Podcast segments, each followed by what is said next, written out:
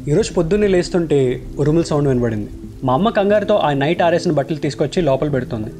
పొద్దున్నే లేవగానే నా కళ్ళతో నేను చూసింది ఇంటి చూరు పైనుండి పడుతున్న వర్షపు నీళ్ళు. పెరట్లో చెట్లు ఆకుల మీద రెస్ట్ తీసుకుంటున్న నీటి బొట్లు. వెంటనే బ్లూటూత్ స్పీకర్ పట్టుకుని డాబా పైకి వెళ్ళి వేకప్ సెట్ సారే పల్ కహే అంటూ హిందీ పాటలతో ఈరోజు స్టార్ట్ అయింది. బా what a sight it is నమస్కారం నా పేరు అవినాష్ మీరు వింటుంది డాబా కథలు. తొలకరి జల్లు అంటారు first rain of the season May నెలతో సరదా తీరిపోయిన మనకి నైరుతి ఋతుపవనాలు బంగాళాఖాతంలో అల్పపోయిన ద్రోణి ఇలాంటి మాటలు వింటే ఏదో ఒక ఎక్సైట్మెంట్ ఇస్తాయి. చిన్నప్పుడు when I bunk my school in the name of rain first వచ్చే థాట్ అమ్మా కాఫీ ఇవ్వా? అని అడిగేవాడిని. చిన్నపిల్లడికి నీకెందుకురా కాఫీ అని అంటే వర్షం కదమ్మా ప్లీజ్ అమ్మా అని అడిగి అలా కిటికీలోంచి వర్షం చూస్తూ ఎంజాయ్ చేస్తూ తాగడం ఒక అలవాటు. Then followed by we're officially qualified for having hot water for the bath కానీ దానికన్నా ముందు డాబాపైకి ఎక్కి చెమట పట్టే రేంజ్లో ఒక్కసారిగా మనశ్శాంతిగా తడిసి ఆడేసి రావాలి. ఆ వర్షంలో ఆ హాట్ వాటర్తో స్నానం చేస్తే ఉంటుంది మాస్టారు నెక్స్ట్ లెవెల్ కిక్ అయితే. చెన్నైలకు కూడా ఇంతకన్నా డబుల్ కిక్ వచ్చేది కానీ మా అమ్మ ఇన్ఫెక్షన్స్ అవి వస్తాయని మరీ ఓవర్ కాన్షియస్గా ఉండేది.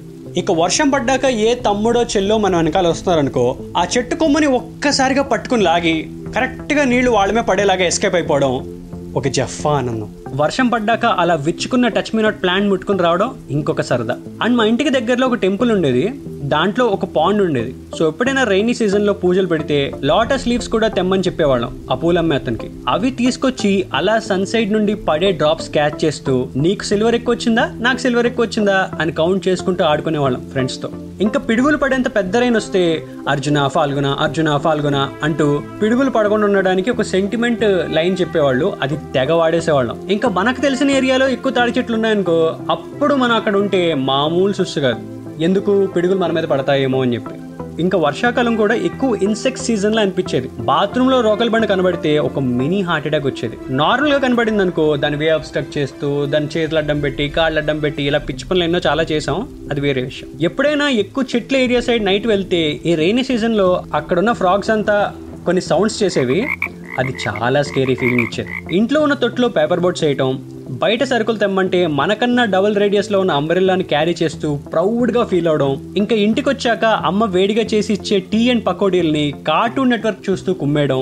ఇవన్నీ ఒక ఎత్తైతే రైనీ సీజన్లో నువ్వు వైజాగ్లో ఉంటే క్లోజ్ టు హెవెన్ అని చెప్పొచ్చు master welcoming the first rain from Tenneti Park beach రోడ్లో ఏదో ఒక ఫ్రెండ్ ఇంట్లోంచి పిడుగులు చూడడం. కరెక్ట్గా అదే టైంలో లాంగ్ డ్రైవ్ అవడం కైలాసగిరి పైనుండి ఆ వ్యూ ఒకసారి చూసి ఆనందపడడం. అదే టైంలో ఎక్కడో చోట ఐస్ క్రీమ్ ఆగి తినడం. ఇవన్నీ వేరే లెవెల్ స్టఫ్ అన్నమాట.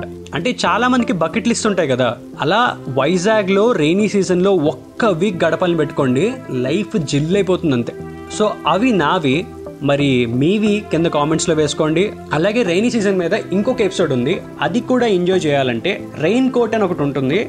చాయ్ బిస్కెట్ స్టోరీస్ యూట్యూబ్ ఛానల్లో సర్చ్ కొట్టి వినేయండి. అండ్ ఇన్ఫాక్ట్ అన్ని ఎపిసోడ్స్ అక్కడ బింజ్ లిసన్ చేయొచ్చు. So thanks lot for your time Chai బిస్కెట్ని follow అవుతూ ఉండండి. డాబా కథలు వింటూ ఉండండి. నా ఇన్స్టా హ్యాండిల్ అరే అవి